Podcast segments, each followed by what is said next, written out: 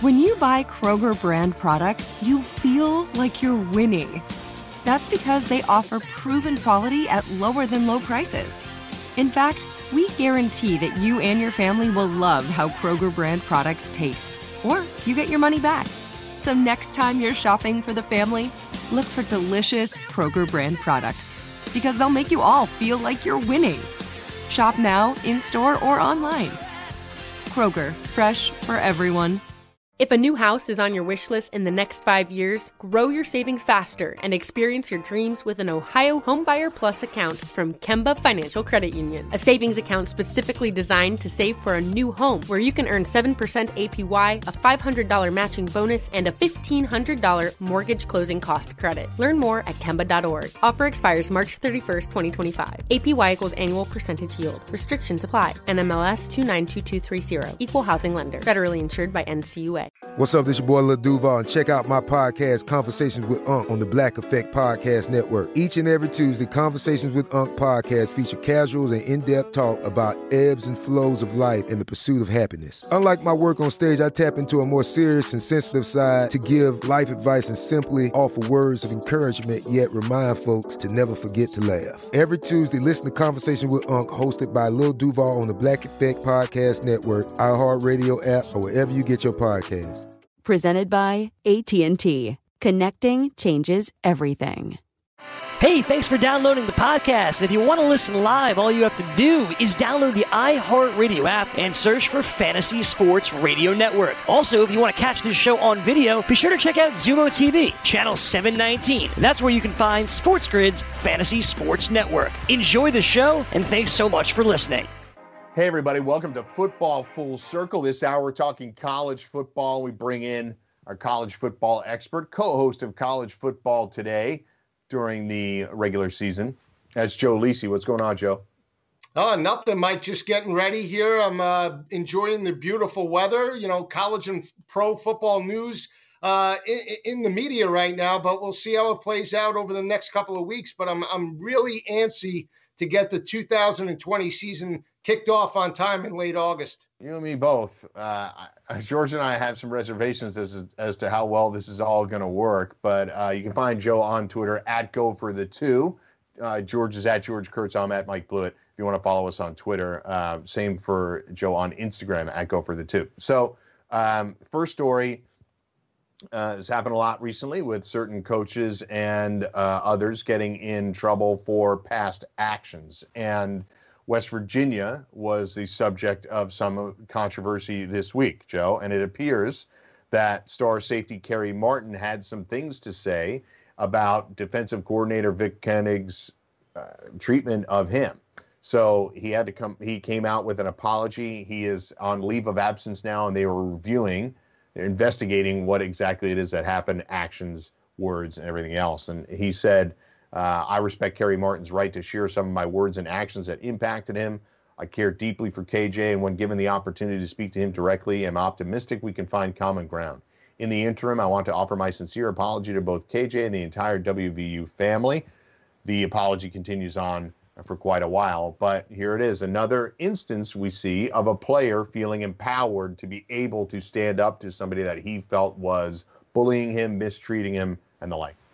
Yeah, we have an opportunity where a player took accountability and and wanted to step up to voice his opinion, and, and I credit him for doing that. We saw the re, the situation with Oklahoma State and Mike Gundy. We saw the situation play out in Iowa. Now it's playing out in West Virginia, and I'm sure it's going to play out in a couple other programs as well. College football and football in general is just a heated type of sport. It's built on physicality, and coaches sometimes lose track of where they are. And it's unfortunate, but you can't disrespect a player, can't call them out in that regard. There's a way to do it and a way not to do it.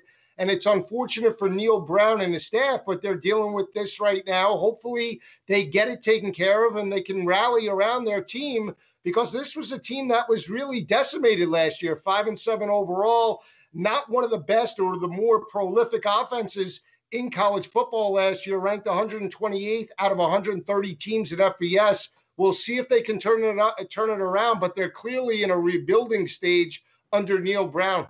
So, George, I would just ask you a general question. This this follows the same pattern we've seen a lot of this stuff lately. Coach doesn't say anything. Maybe he's sitting on what he thinks is a time bomb personally.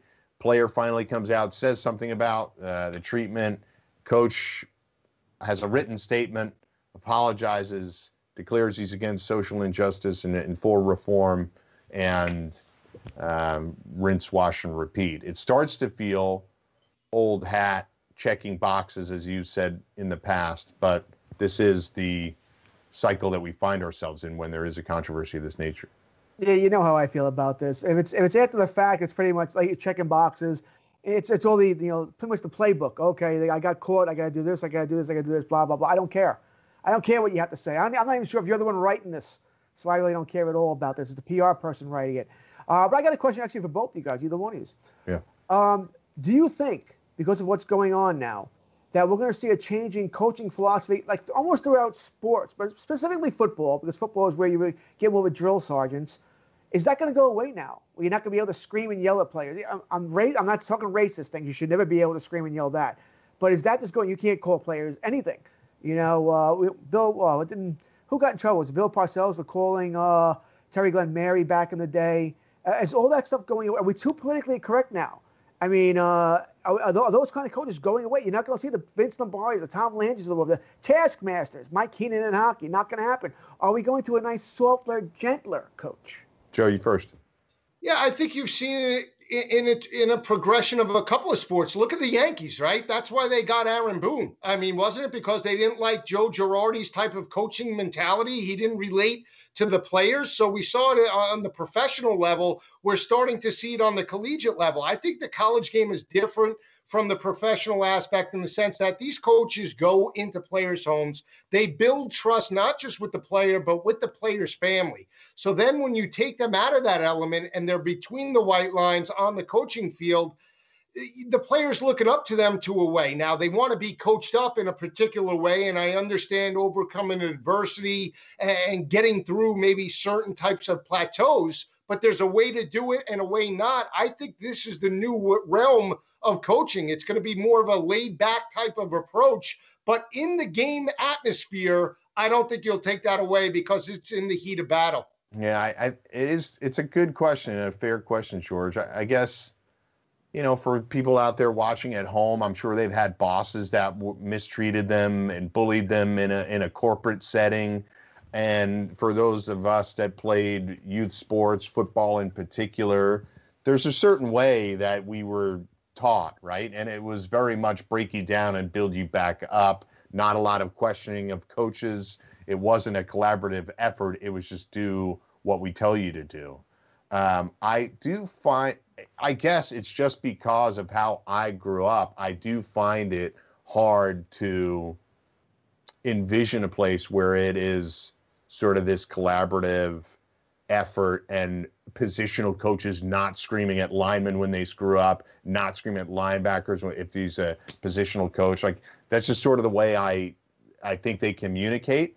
I can't see it changing wholesale, although I do think progress can be made. What what I think could help that along, forgive me for the filibuster here, is that there are a lot of coaches that are embracing schematic advantage and using statistics in a way that it is a more analytical um, thinking man's game than it would be brute physicality, like a Lombardi would try to drill the Packers into just doing repetition. I think you're seeing through passing offenses, offensive coordinator type coaches like Lincoln Riley, perhaps working with the 18, 19 year old to try to make sure that they are crisp, uh, precision athletes as opposed to trying to win with brute force. That makes sense, George?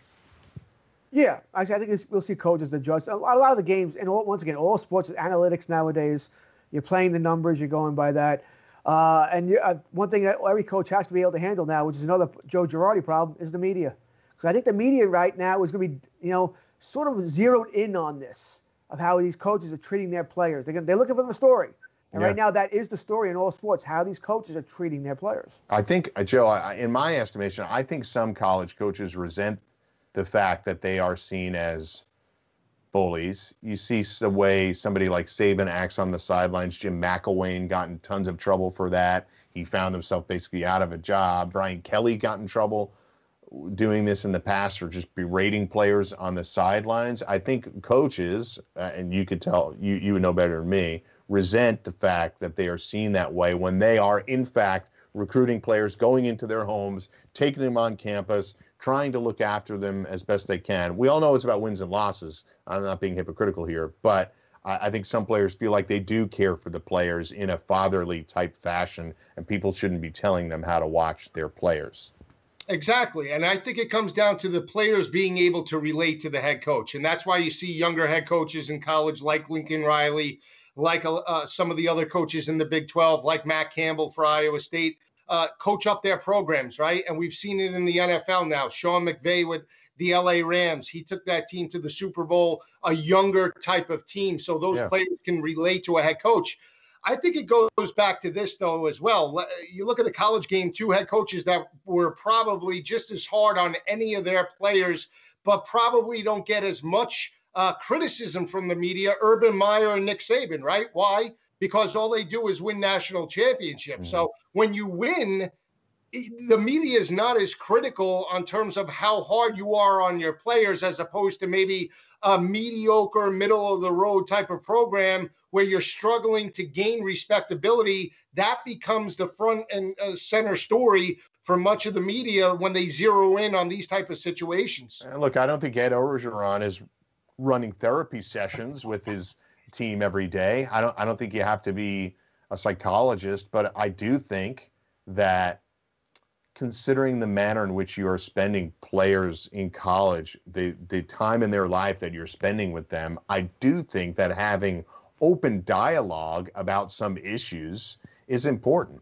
Again, you don't have to be the therapist. You don't have to bog down and waste time, but hell, even during the off season, if you you don't have to be coaching them, just having a conversation about these types of issues, you know, it takes it takes a a complaint on Twitter and an apology and a PR team to get involved for somebody to express their feelings on, on these issues. Just talk to the kids. They're, they're, you're living right near them. Well, what's in, let me just bring up this point. We're, I mean, we're all fathers, right? We, and that's why we relate to younger, younger kids, right? You would think that coaches would would take the same type of approach with their team. I mean, most of them are fathers. Most of them are are married individuals, right? For the most part, mm-hmm. and when you have a program that's, let's say, struggling or, or, struggling from a psychological effect, the last thing you want to do is berate your team. You want to bring your team together. You want to say, sit them down and say, okay, these are the issues before us. How do we address them? How do we come together? And more importantly, how can we build moving forward to not only build trust, but win football games? George, do you see it happening? Do you see things changing in the manner that we've talked about? Do you disagree well, with that? Any I think I think coaching nowadays may be harder than at any point uh, in, the, history of the game. Not so much for what's happening today, but what did Joe just say? We're all fathers here, right? Yeah. And I'm sure we all have three different parenting styles. But I know in my own family, I am far from a disciplinarian, but I believe in keeping my kids in control. But we all know that there are kids out there. I understand it's a younger age now, but who run wild. I have a nephew who's never disciplined, and he's a, when he comes here, he's afraid of me because I'll yell at him if he does anything. But if they're never, if these kids are never disciplined as they get older and older, why do they listen to a coach all of a sudden? You know, if you weren't listening to mom and dad, you know, mom and dad never could, never bothered with you to, to discipline you and punish you and whatever else, take this away, then you become used to getting everything you want, and then all of a sudden a coach is going to scream and yell at you. Yeah. That's like it's hard to grip, hard for them to uh, I guess fathom or get get into their head that that's this is okay or how it should be done. Well, I would say in the past there was a limited number of players that could claim to be famous in high school, right? They could be the big man on campus, but with the rise of social media, Joe, people get famous before it's deserved. Kids are getting offers right uh, in grade school. Uh, you know, so right then and there, they're put on the map and they're put in the public eye. So I agree with George. I agree with that statement hundred percent. Yeah, got they got hundred thousand Instagram followers before they show up on campus. So I, I think it creates a, a, difficult dynamic, no matter who the kid is. Uh, so we'll come back. We'll talk a few more stories in college football after this. On the grid, it's Mike, Joe, and George on FFC. SportsGrid.com. Betting insights and entertainment at your fingertips 24 7 as our team covers the most important topics in sports wagering real time odds, predictive betting models, expert picks, and more. Want the edge? Then get on the grid. SportsGrid.com. If a new house is on your wish list in the next five years, grow your savings faster and experience your dreams with an Ohio Homebuyer Plus account from Kemba Financial Credit Union. A savings account specifically designed to save for a new home where you can earn 7% APY, a $500 matching bonus, and a $1,500 mortgage closing cost credit. Learn more at Kemba.org. Offer expires March 31st, 2025. APY equals annual percentage yield. Restrictions apply. NMLS 292230. Equal housing lender. Federally insured by NCUA. This episode is brought to you by Navy Federal Credit Union. At Navy Federal, it's been the mission to help the military community for over 90 years. And not just help them, but do everything to make sure they not only grow, but flourish. That's why Navy Federal Credit Union has all kinds of great savings and investment options like share certificates with sky high rates. So don't hesitate. Start growing your finances today with a variety of savings and investment options. Navy Federal Credit Union. Our members are the mission. Savings products insured by NCUA. Investment products are not insured, not obligations of Navy Federal and may lose value. Are you tired of your scented cleaning products smelling and cleaning like meh? Then it's time for an upgrade with the power of Clorox Scentiva. With an uplifting scent that smells like coconut, Clorox Scentiva gives you powerful clean like Clorox, but a feeling like being transported to a tropical island retreat. Imagine putting your phone on Do Not Disturb tuning out all the constant. Just the feeling of warm sand in between your toes and a fruity drink in your hand. The ones with the little umbrella. Refresh your home to feel like an all inclusive vacation by getting Clorox Scentiva. Also available in grapefruit and lavender scents at a nearby retail store.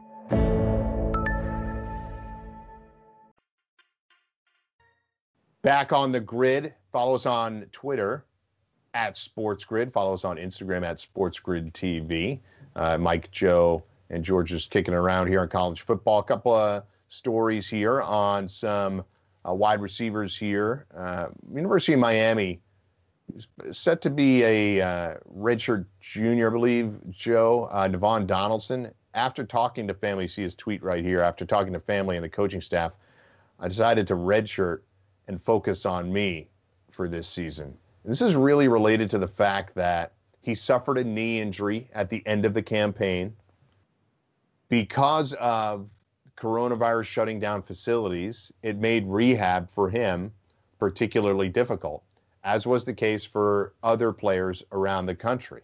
So, this is yet another casualty of this coronavirus epidemic in terms of how it's impacting sports. I think there are players out there in college, and we already know it's happening in the pros. And uh, George and I talked about it in the previous hour. Like baseball, I don't think we've even seen the tip of the iceberg with baseball stuff and players opting out. But this type of approach that, look, I'm not healthy because of the coronavirus creating complications in my off season. I'm going to opt out this season and I'll come back next year when I'm good to go. Now, some players may never play college again. They may opt out and say, you know what, I'm three years out of high school. Peace out. Yeah, I think when you look at Donaldson as a whole, he's making a right choice. He's coming off an injury, and and it's important to recognize that college players need structure uh, more than the pros. You know, they're not, they're not used to day to day type of things. They have academic schedules. They need to uh, play out their their schedules on both athletics and academics. So without the spring camp, without the ability to rehab, and with the uncertainty of the season in doubt, we still don't know for sure if we're going to kick this thing off or not in late August he's making a choice that he feels is in his best interest. And right now, we're going to see more and more players do that, Mike, with the opportunity to redshirt. And we see players entering the transfer portal now. I mean, it's already the end of June. I mean, he has to worry about himself, and next year he'll probably be better off and have the opportunity to complete to, to compete at hundred percent. And I can't argue that point. And plus, so George, I'll throw another thing out there. What if we get into this season, as you and I suspect, there's an issue with uh, you know this team's offensive linemen all got sick. They have to quarantine. We can't play next week. We can't play for two weeks. We got to postpone or cancel these two games. In college, it's less likely, um, frankly, highly unlikely that they're going to tack games on to the end of the season. They don't have room. Bowl games coming up, conference championship games. They don't have the flexibility that the NFL has, who frankly will barrel through whatever they feel like barreling through. But um, if you're a team and you're a you're a draftable player, or maybe you're only three games into the season, you haven't accrued a full year yet, and then you realize, you know what, we're not going to play for another two weeks here. This is going to screw me up. This is going to screw up my draft process. This is going to screw up my playing time.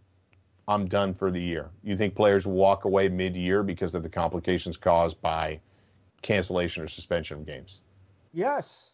What's, we've sort of seen this in college football over the past couple of years. Anyway, in regards to injury, Bosa, right? He said, "Oh, I'm done. I'm not coming back." I think you could see that more this year, especially when guys get injured, so they sort of have that ready-made excuse. Either they could come back in two weeks. Eh, whatever the situation's around what you said, and they already have the injury, why are you rushing back? I mean, it makes very little sense. But it's also why I keep bringing up though who's looking out for these players? Who's advising these players? Is it going to be their parents, you know, a trusted family member telling them? You know, technically they can't have agents. I know there's a lot of things probably going on on the side there, but who's looking out for these players to tell them, listen, it's in your best interest not to go back and play the last four games, five games. Not going to help you in your future. You, you might get hurt, you might get COVID, you might get this, you might get that. Your team is banged down. You lost three offensive linemen. Why are you coming back? You might have bad games, you know, because you lost three offensive linemen. They're going to kill the, they're going to kill you at running back now. They're going to play to stop you. I, I can see anyone of a number of circumstances here. So yeah, I, I think it'd be silly to say we're not going to have more. Maybe it won't be as drastic as some of us believe, but I think there will be more than what we've been accustomed to. Joe, do you agree with George? Do you think these guys could walk away mid-season? They can. I mean, last um, poll that was taken for college players, they polled, I believe it was 75 players.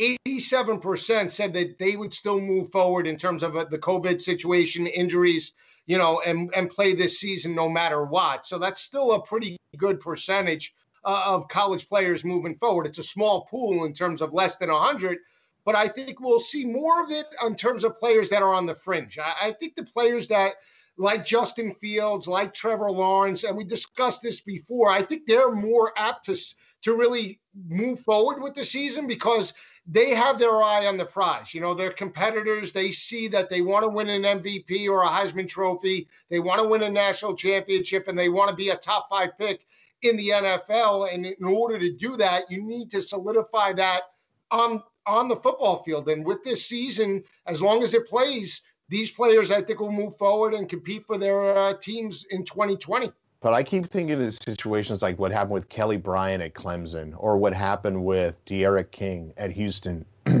where they realized a certain percent, a small percentage into that given season that they're like, Kelly Bryant's like, I just got benched. And they're this guy's never gonna give up this job.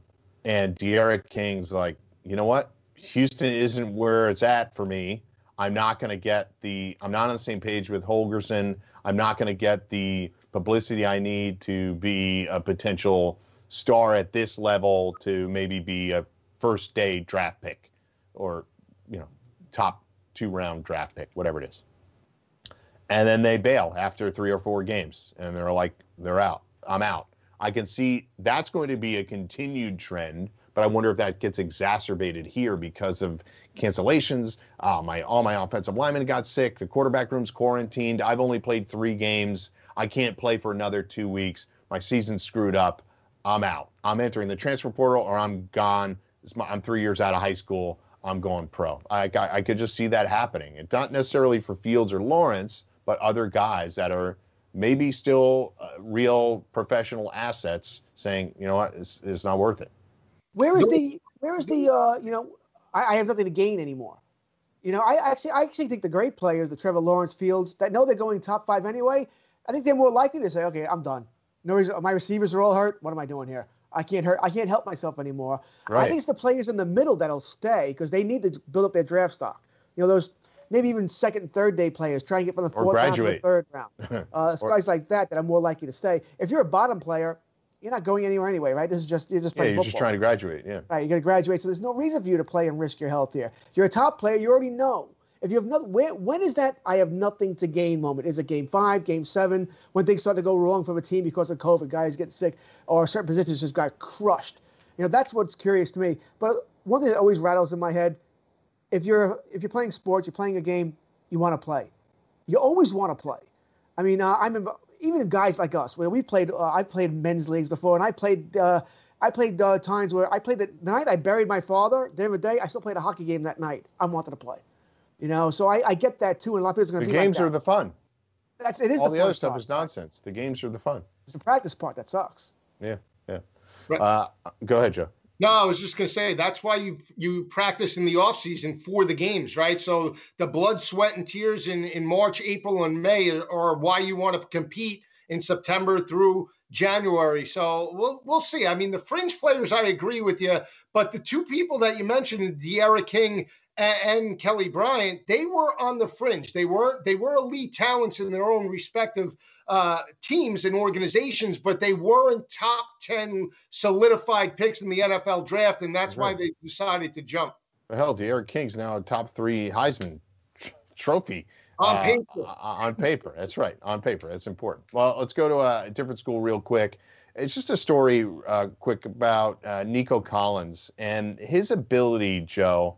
He's 6'4, 222. His four, he was seven, uh, 37 catches, 729 yards, seven touchdowns last year. He had Donovan Peoples Jones, his former teammate, drafted late in the NFL draft by the Browns. Tarik Black, his former teammate, is no longer on the roster. He goes to Texas. With that 6'4, 222 size, is he the type of guy, like for accolades, whatever? We don't know where Michigan's going to be in relation to Ohio State, and Ohio State's always got four receivers, it feels like, ready to get drafted. But is he the type of guy that can be a real standout at Michigan and perhaps at the next level? He is. I mean, he is an athletic wide receiver, catches the football at its highest point. He's a big body and he makes big plays for the Michigan Wolverines. The problem with Michigan is this they're they're still not a consistent offense. They're an offense that needs to have success running the football. Does that change this year in the system? Because last year with Josh Gattis at the helm, they were a very predictable offense. Run on first down, run on second down, play action on third down. They struggled when they fell behind and had a pass to come from behind to win ball games, and that's not the MO under Jim Harbaugh. Does that change all of a sudden a 360 with Dylan McCaffrey at the helm? I'm not so sure. And now take away Donovan Peoples Jones, take away Tarik. Their whole offensive line got drafted. Exactly. So now that's more pressure on not only the offensive line, but the quarterback position, and more importantly, Gattis to, to come up with a game plan each and every week. I, again, he's a legitimate playmaker. He's not an elite wide receiver like like uh, uh, uh, a, a, a, Wiggins, a Higgins, Tee Higgins, or Ja'Marr Chase, or, or Justin Jefferson, in my opinion. But he is a, a player that can play on the next level. We'll see what he does in 2020 with a new quarterback and a new scheme. You know, I like when he asks this. When it comes to somebody, uh, any really anybody of this size, 6'4", 222, in his NFL futures, can Nico Collins be more than a red zone threat in the NFL? He can. I mean, but Kelvin Benjamin was the same type of player, wasn't he? I mean, and to really didn't fat. give up. I mean, he, he got fat. Yeah. But David, you could, you could you could look at it. Oh, D, you know, DK Metcalf as well is that same type of Yes. player, and, and right, and and in that David Boston was that same type of player. Flip a coin. We don't know what we're getting with Nico Collins. The consistency hasn't been there. I mean, you could say that he played in an inept offense at the next level in the right scheme. He could just burst onto the scene. But I'm not ready to make that assessment right here, right now. I think there's some other wide receivers I like better than Nico Collins heading into the 2020 His, campaign. his ex teammate frustrated a lot of people because Peoples Jones was a specimen. He blew up at the combine again, and still he was only a seventh round draft pick. Just really no consistency uh, performing in the Michigan offense. Some of it is on him personally, some of it was on the offense, but uh, maybe Nico Collins is a guy that uh, can be a, a high draft pick. Uh, with that kind of size, there's, there's a chance there. But as you said, they've lost a lot of pieces. It's not just about well, it's Michigan and they, they roll it back out there. The offense has struggled and they lost all these pieces. So We're going to come back. We've got uh, other topics on tap for the next segment of Football Full Circle. We'll be right back with the co host of College Football Today, Joe Lisi, and myself and George Kurtz after this.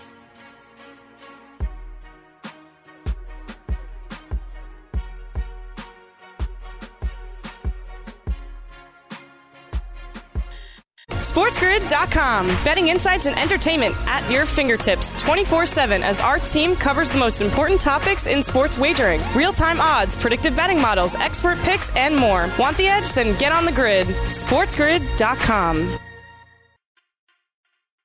If a new house is on your wish list in the next five years, grow your savings faster and experience your dreams with an Ohio Homebuyer Plus account from Kemba Financial Credit Union. A savings account specifically designed to save for a new home where you can earn 7% APY, a $500 matching bonus, and a $1,500 mortgage closing cost credit. Learn more at Kemba.org. Offer expires March 31st, 2025. APY equals annual percentage yield. Restrictions apply. NMLS 292230. Equal housing lender. Federally insured by NCUA. This episode is brought to you by Navy Federal Credit Union. At Navy Federal, it's been the mission to help the military community for over 90 years. And not just help them, but do everything to make sure they not only grow, but flourish. That's why Navy Federal Credit Union has all kinds of great savings and investment options like share certificates with sky high rates. So don't hesitate. Start growing your finances today with a variety of savings and investment options. Navy Federal Credit Union. Our members are the mission. Savings products insured by NCUA. Investment products are not insured, not obligations of Navy Federal and may lose value.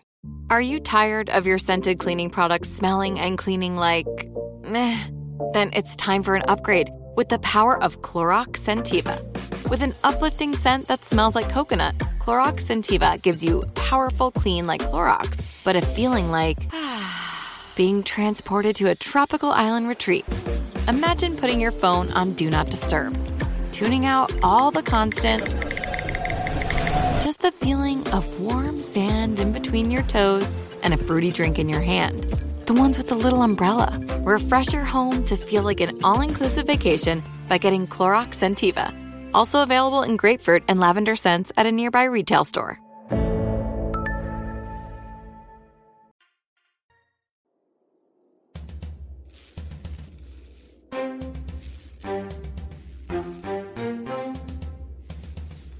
Watching Sports Grid. Get on the grid. Back on Football Full Circle. Follow us at, everywhere at Sports Grid on Twitter, at Sports Grid TV on Instagram. So, uh, next story, uh, switching over to the NFL. Browns coach uh, Kevin Stefanski, this according to Jake Trotter, uh, on Odell Beckham's off, uh, coming off the surgery said he's free and clear. He's 100% and looking really good. It continues, uh, according to Roto World, that he's also Stefanski has also said that Jarvis Landry, coming returning from hip surgery, has looked great, but remains on a quote different recovery program. Uh, Beckham played through multiple injuries last year, should be healed and available for the start of training camp on July 28th. Prioritizing the 27 year old's explosiveness will be key for the Browns' hunt in the AFC North this season. So, throw it to you first, George. Um, Odell did have a down year last year, but I think a lot of uh, optimistic Odell Beckham fans and Browns fans would say if he can put up numbers like that in a down year, what's it going to look like if he and Baker and Stefanski are all on the same page? Well, it's a lot of ifs, right? Yeah. A lot of ifs there. Uh, yeah, I'm not so much worried about Beckham as I am. Can Mayfield made that make that adjustment? Theoretically, the offense should work great. You've got a strong running game with Nick Chubb and Kareem Hunt. We had this discussion last week. Might be the best one-two punch in the league. You know, name me another duo that's better than these two. So the passing game should succeed.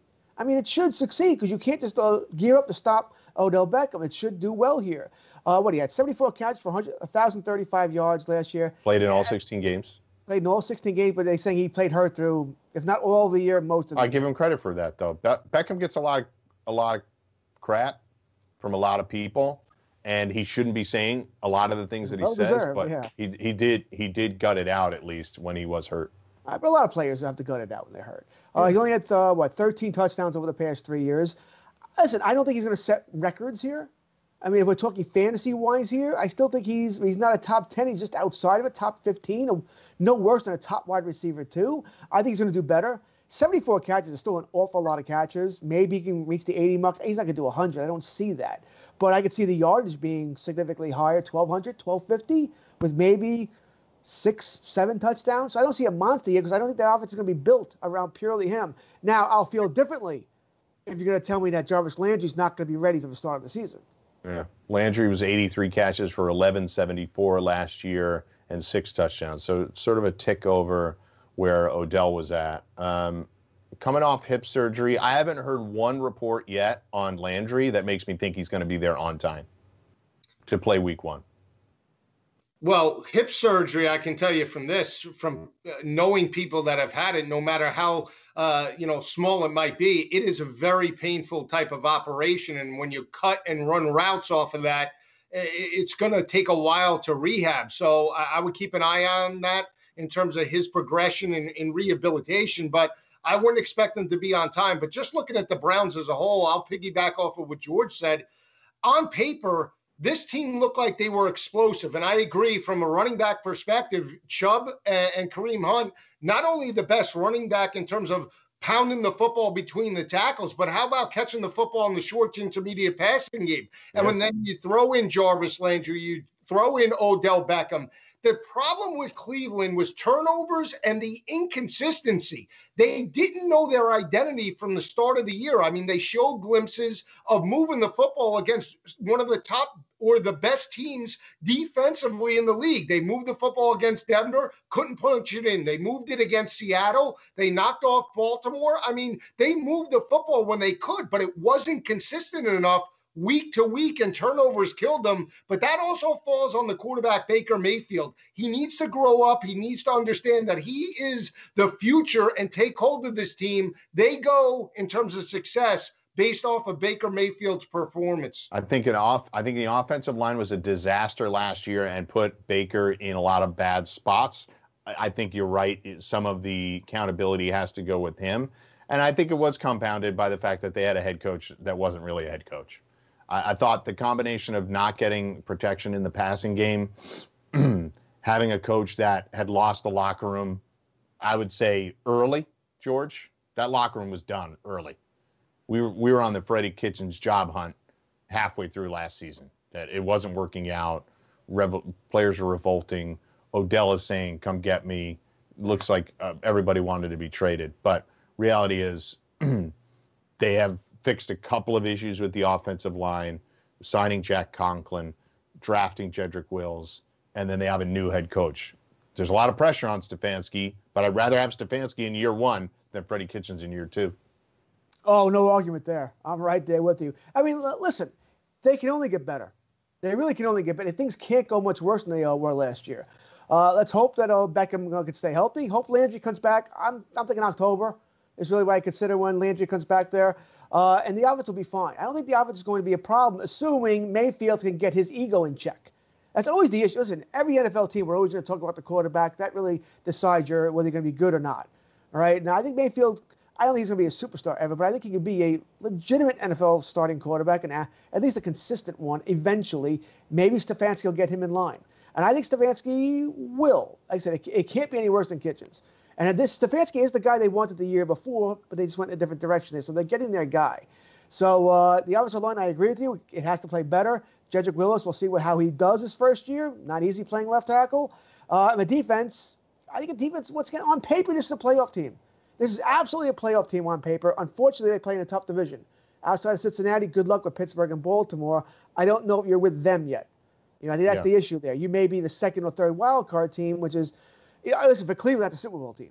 Just think the playoffs would be the Super Bowl for Cleveland. Yeah. And I do think this is the year they finally get in. I, I sort of like their chances. I, w- I want to go through it a couple more times before I, I lock them in, but yeah. but it's only because who right. else who else is going to get in? I can't find another team with this uh, extra wild card. Who else gets in? Yeah, yeah. Miami, so, baby. No, we have them. I wouldn't be shocked. I wouldn't be shocked. I really wouldn't because I think that division's iffy. Yeah. All right. So one thing I would say, last things I'll say in the Browns. One, I think the way they run the organization is absolutely suboptimal to terrible, and I would never keep rotating the GM coaching combinations like they have. It doesn't work. It hasn't worked. But you know what? I would have done what they just did because the coach, the GM picked a coach that wasn't ready for the job and it screwed up a team that was put together to potentially make the playoffs and wasted a year of Baker on a rookie contract, who the only thing you have to believe in Cleveland is that Baker is the real deal. That's that has to be true, or you might as well blow it up and start all over again. So that's one. Two is the second. That's me, my diatribe. Second thing is a question. I'm going to go to you, Joe Lisi, first. Some might say regarding Odell Beckham that even at 27 years old, because of a broken leg, because of some of the injuries he dealt with last year and the years prior, he came into the league injured, that his best days are behind him. Do you believe that? No, I, I think he's a legitimate top three wide receiver. And if if I if I was a GM, I'd take Odell Beckham tomorrow. Uh, I mean, the off the field issues, the outspoken stuff that he's done, the watch, I don't care. I've watched Odell Beckham from his days in Baton Rouge. He's a big play talent. He's one of the most conditioned, best trained athletes in the NFL. And to play hurt last year for 16 games and still be a thousand yard receiver, I'll take Odell Beckham on my team any day. Now, I know he struggled with inconsistency in terms of drops, but again, I think last year he was under the radar for the most part compared to where he was with New York. Maybe he was out outside the media spotlight, but I didn't think Odell Beckham was as outspoken as a lot of people say he was. I don't think he was a disruption to that locker room. And I, I think part of the uh, lack of success does come on Baker Mayfield. I mean, I think Jarvis Landry and that group took a step back. They allowed Baker Mayfield to take the reins and take that program as the leader. He failed to do that. That part of it is Kitchen's fault, but the other part is Baker Mayfield's fault for not stepping up in terms of maturity. George, same question to you. Odell's best days, even if Joe's top three is aggressive, do you think Odell's best days or so, salad days are still upon him? Well, the top three is definitely aggressive. Adams, Hopkins, Michael Thomas. Just off the top of my head, I'll, I'll take those three Julio. Odell. Um, he's only, you know, he, it seems like he's so much older than he is. I he's know. only. It does I just have to like check that. that. I to do a double. Wow, he's only Because he's in the news all the time. Yeah, that is why. He seems like he's been around forever. He's only 27. Uh, do I think his? Be- I mean, yeah, I don't want to say I feel bad for Beck. I don't know if I feel bad for any professional athlete, but you know, he had Eli, and Eli really wasn't all that great. You know, a lot of wobbly passes, this and that. Now he's going to Baker Mayfield, and Mayfield was still waiting for him to turn around. He hasn't played with an Aaron Rodgers, Drew Brees, Tom Brady. You know, so I, I, you might feel something for him there. Do I think he's going to reach the what he did in the Giants? 1,300 yards, 1,400 yards, 13 again, 12 touchdowns, 13 10. So he have to do better than that? No. I don't know. I don't think I can give him that. Only because also Cleveland has such a good run game. They don't need him to do that. You know, I, I could I could see him doing better than he did the last couple of years. Like I said, I think in that 1,200 range, you know, seven, eight touchdowns. 'cause I think that's what they're looking for him to be. But I also think the injuries have added up. He doesn't have that same explosiveness, and I also don't think he's going to stay healthy.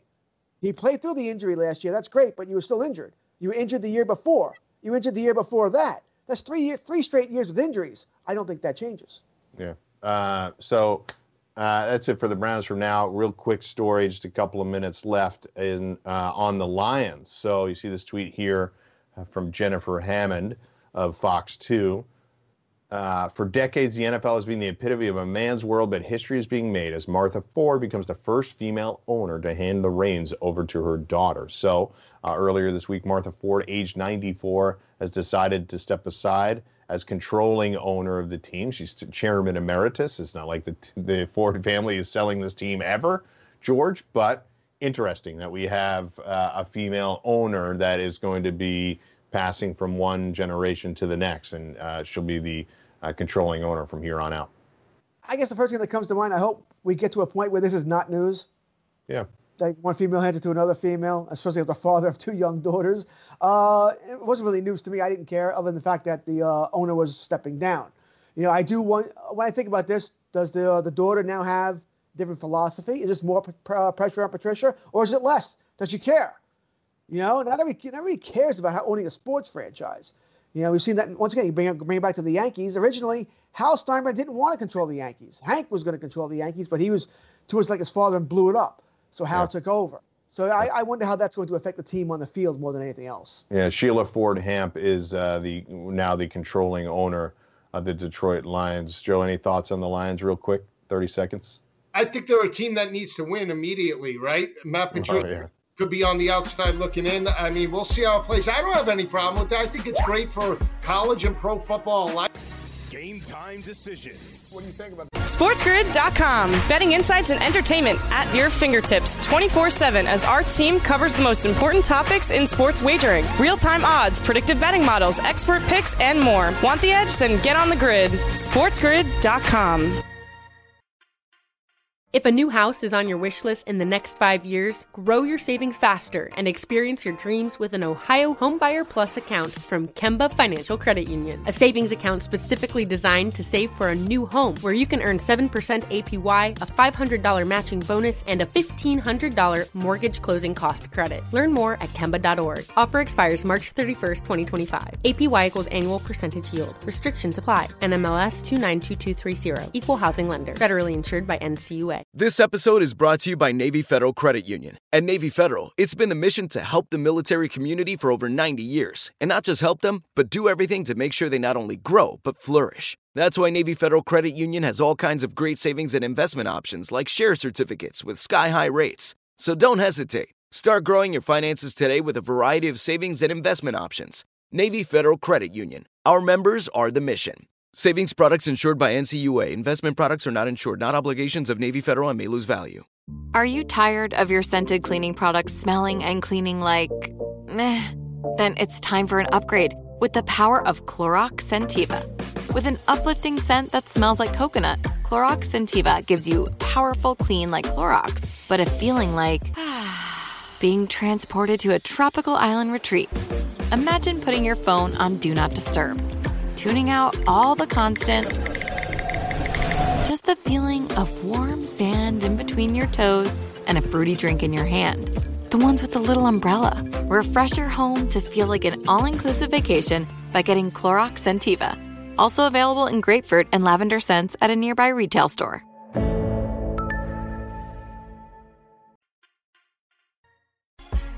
All right, folks, closing out this hour of Football Full Circle with Joe and George and Mike Blewett. Uh, so, a couple pieces of news here Ian Rapoport reporting that NFL Commissioner Roger Goodell say they're getting ready for games at our stadiums and to engage our fans both in stadiums and through our media partners.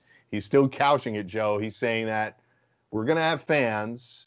It's not going to be one size fits all. We're going to adjust based on the conditions of the city, stadium, the team at the time. It's the right way to go about it? George and I are sort of on the same page saying you don't really they don't really have to make any rules yet. They have a couple of months really to start figuring out putting plans in place and then uh, uh, releasing the plan right before the season. The NFL's in the driver's seat, right? We're, we're going to see MLB, NBA, and NHL uh, start within the next month or so. So yeah, but no fans.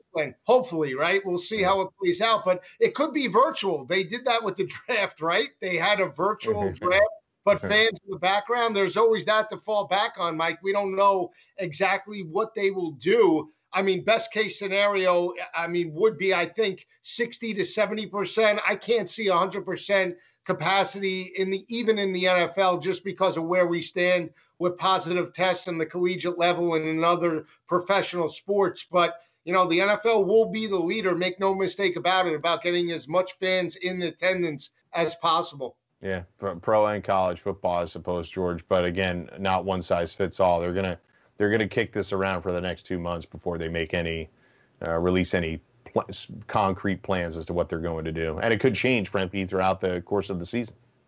Yeah, you know, uh, talked with uh, Gabe earlier uh, in the week about the same topic here.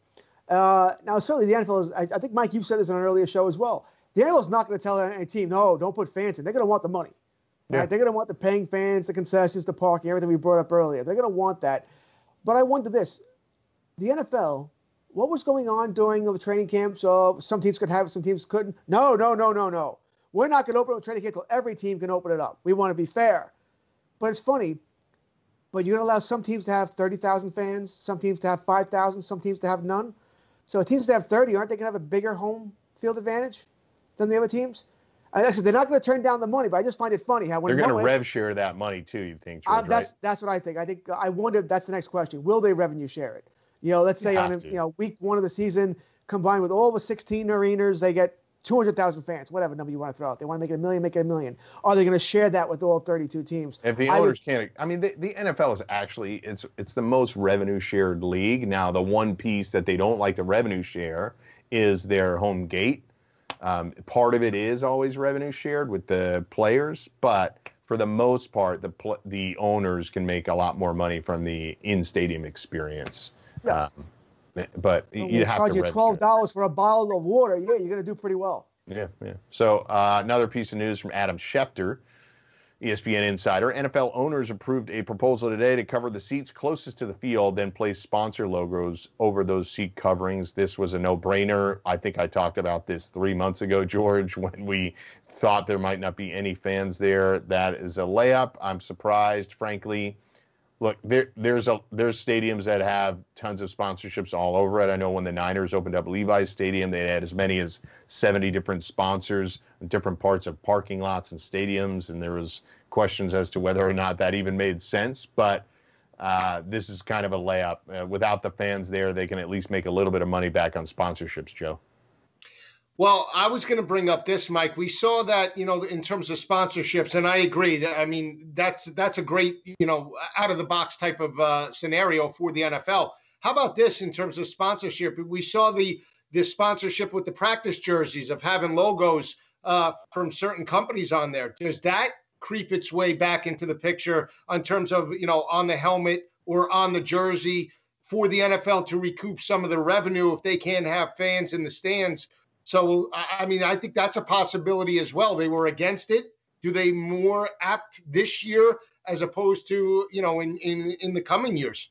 george interesting what do you think of that Well, it's funny. It's funny you should bring that up, Joe. That was I was going to bring that up. That same thing, because uh, in baseball they were going to do that if they could could have come to an agreement.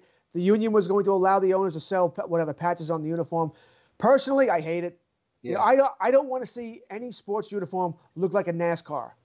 You know, the color, the decals all over the place, or it's even not crazy in the nba though it's pretty subtle i mean it's it's But obvious Mike, if it's a little thing subtle. about yo big, Yeah. you know, a little small thing, I'm okay with it. You know, but if it's, if it's going to have the 10 patches on to make as much money as possible, which is what's going to happen eventually then. Right? It'll happen. It'll be that way eventually. Yeah, it's Does Pandora's that- box. That would annoy. But I also find it interesting, probably more in baseball than football. You know, in baseball, the pitcher can't have anything like white other than his uniform. You have a white glove, they take that away. You got the anything that's you know distracting as far as a necklace, gone. Well, wouldn't those pads be a little distracting? You know, if you, had ten of them on, so I wonder about that too. Uh, I think what Joe brings up though is valid. These football owners, really any sports owner, they look for any any way to make money. So yeah, I think this is coming. What I don't know about football, where like I said in baseball, the union would have had to agree to it. I assume it's the same in football, where the union would have to agree to it. So I think that'll be an interesting negotiation negotiating point as well. It's just surprised they haven't already done this from a virtual standpoint. They, they find other ways to sort of infuse sponsors sponsors into the broadcast, but you could always have instead of looking at fans on the on the wide shot when you're looking at the it's not an all 22 camera, but when you're looking at the wide shot, it's it wouldn't be a problem technologically to have a sponsor uh, laid over the fans that are in the background. It's like like you can make them out. You can just do that from a from a virtual standpoint, lay that over like we do graphics on a screen. It's not really not that hard. I'm surprised they haven't uh, done that in some instances already. But uh, in any event, so that's the two pieces of business there. I want to get to some props since we have a little bit extra time here, and I wanted to get to most regular season passing yards. So this is one that you could say the obvious is Pat Mahomes because Pat Mahomes plays a full season. Pat Mahomes is going to have the most. But uh, I'm not going to be in love with these types of props this year just because the variable nature of the number of games that these players may play. But if you're asking me who I like as a bet down the board a little bit, I like Kyler Murray. I've been on this bandwagon a lot. I think they're going to throw the ball a lot. Kyler Murray's at plus 2,500 to, to let everybody else know what the odds are. You got Pat Mahomes at plus 450, Dak Prescott at plus 650, Matt Ryan plus 800. That's a pretty good bet. They're going to throw the ball a lot, George. Phil Rivers at plus 850, Tom Brady plus 950, Jared Goff plus 1100. Matt Stafford plus 1,200. That's interesting coming off last year when he was having a really good season. Roethlisberger plus 1,300. Drew Brees plus 1,300. Russell Wilson, Aaron Rodgers, Baker Mayfield, blah, blah, blah. So, of that group, if I didn't mention it, throw it out there. But of that group, uh, Joe Lisi, I'll go to you first. Who do you like? Most passing yards in the league. I like Deshaun Watson, and we broke it down earlier a couple of shows ago because of the the not the big wide receiver, right? They lose DeAndre Hopkins. Now he's got almost like a Texas Tech style type of offense in terms of wide receivers. Plus 2,200, by the way, for him. Uh, right. So five wide. I think he's going to chuck it. I, I really like Deshaun Watson to put up solid numbers this year because of the style of offense. I think without a big play wide receiver and his primary target, he's going to have to spread the football around. They still have Duke Johnson, who's a complimentary back to catch the football out of the backfield. I think at plus 2,200, he's a solid pick, in my opinion. Sure, it's a pretty good call. We have talked about that in terms of the Texans. We don't know if their defense is going to hold up. We don't think they're going to play conservative. I think they're going to throw a lot. I don't think David Johnson is going to work out to the extent that you think he is. And while all of those receivers are injury prone, these guys are capable. They have a relatively deep receiving corps. So Deshaun Watson, an interesting call. Kyler Murray down the board a little bit at plus 2,500. I like it. How about you? I certainly don't mind. I don't mind Kyler Murray either. Uh, I think listen, I think Ben Roethlisberger. you're looking for teams that have so-so running games.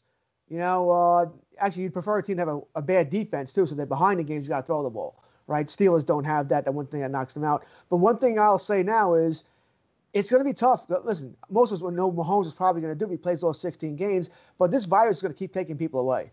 You know, for you know, eh, Mahomes, uh, no Tyreek Hill, no Kelce this week, and eh, you don't have this guy either. He'll take away two offensive linemen due to COVID. It's going to be like this all season long where you're going to see six guys out due to COVID. You know, so that's worrisome here. But I'll, I'll, be looking at guys once again. I, I don't mind Deshaun Watson, but that receiving score, uh, that receiving corps scares me.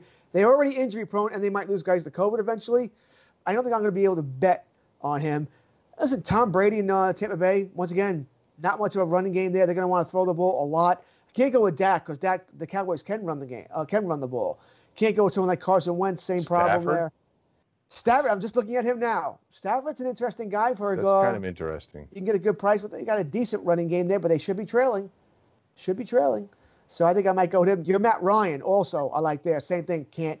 They're going to play a lot of good teams. Top of the board. Top of the board. Can't if I'm run. not going to pick the favorite, I'm going Matt Ryan. He's plus eight to one. I just think he's going to be throwing it a ton. Uh, you know, he was right there last year, near 5,000 yards. I, I think that's possible again. So let's get to some other props. Can I get one more, guys? yeah, How about go for it. Drew Lock? Drew Lock with Jerry Jeudy, Courtland Sutton. I mean, Noah Fant. That's a pretty good, you know, combo right there, and he's got a strong arm. Yeah, I, I, I just don't see him leading the league. I think the league. I, I think there could be other props for him that you could be positive on. Like uh, I'll look for. I'll see if I can find. I, When was the last it. time a first year starter led the league? It's I tough. mean, uh, That's a tough one. I a mean, a couple of years, I might be on this. Yeah.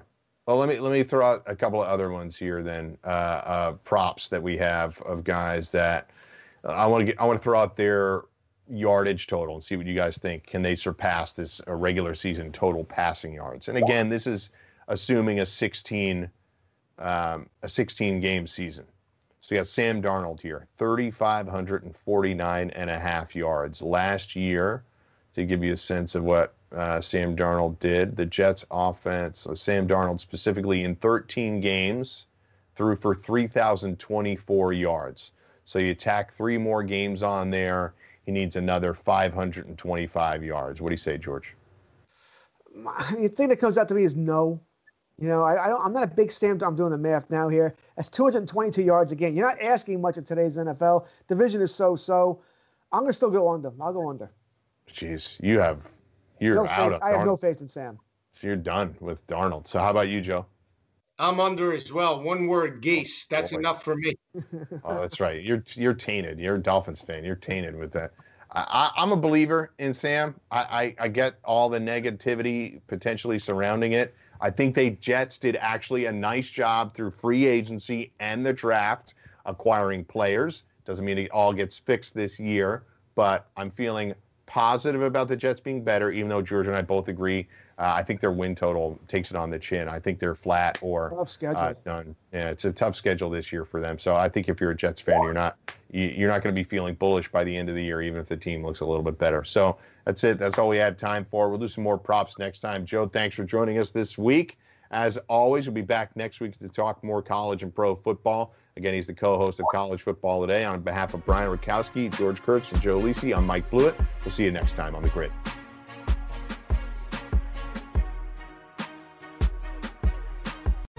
SportsGrid.com. Betting insights and entertainment at your fingertips 24 7 as our team covers the most important topics in sports wagering real time odds, predictive betting models, expert picks, and more. Want the edge? Then get on the grid. SportsGrid.com.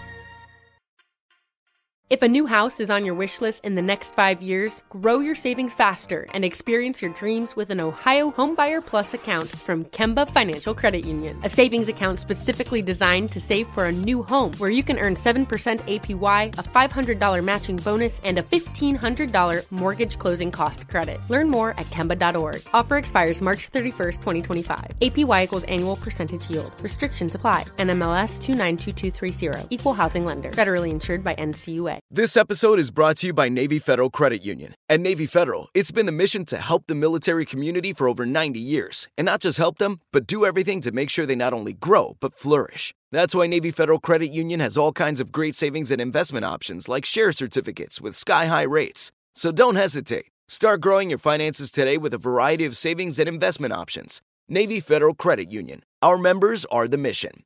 Savings products insured by NCUA. Investment products are not insured, not obligations of Navy Federal and may lose value. Are you tired of your scented cleaning products smelling and cleaning like meh? Then it's time for an upgrade with the power of Clorox Scentiva. With an uplifting scent that smells like coconut, Clorox Scentiva gives you powerful clean like Clorox, but a feeling like being transported to a tropical island retreat. Imagine putting your phone on Do Not Disturb, tuning out all the constant, just the feeling of warm sand in between your toes and a fruity drink in your hand. The ones with the little umbrella. Refresh your home to feel like an all inclusive vacation by getting Clorox Scentiva. Also available in grapefruit and lavender scents at a nearby retail store.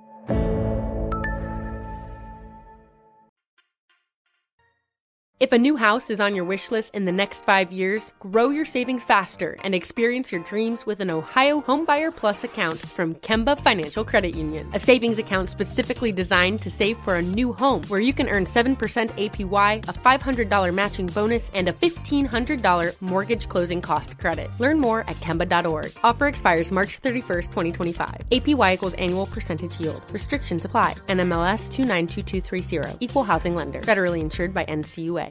You know that feeling when you walk into your home, take a deep breath, and feel new? Well, that's what it's like to use Clorox Scentiva. Because Clorox Scentiva smells like coconut, cleans like Clorox, and feels like energy. It'll elevate any cleaning routine to not just clean, but also make every room smell like a tropical coconut getaway. Discover how Clorox Scentiva's powerful clean and refreshing scents can transform your space. Get yours in coconut or other fabulous scents at a nearby retail store. Hey guys, you know what this playground could use? A wine country, huh? A redwood forest would be cool. Ski slopes! Wait! Did we just invent California? Discover why California is the ultimate playground at visitcalifornia.com.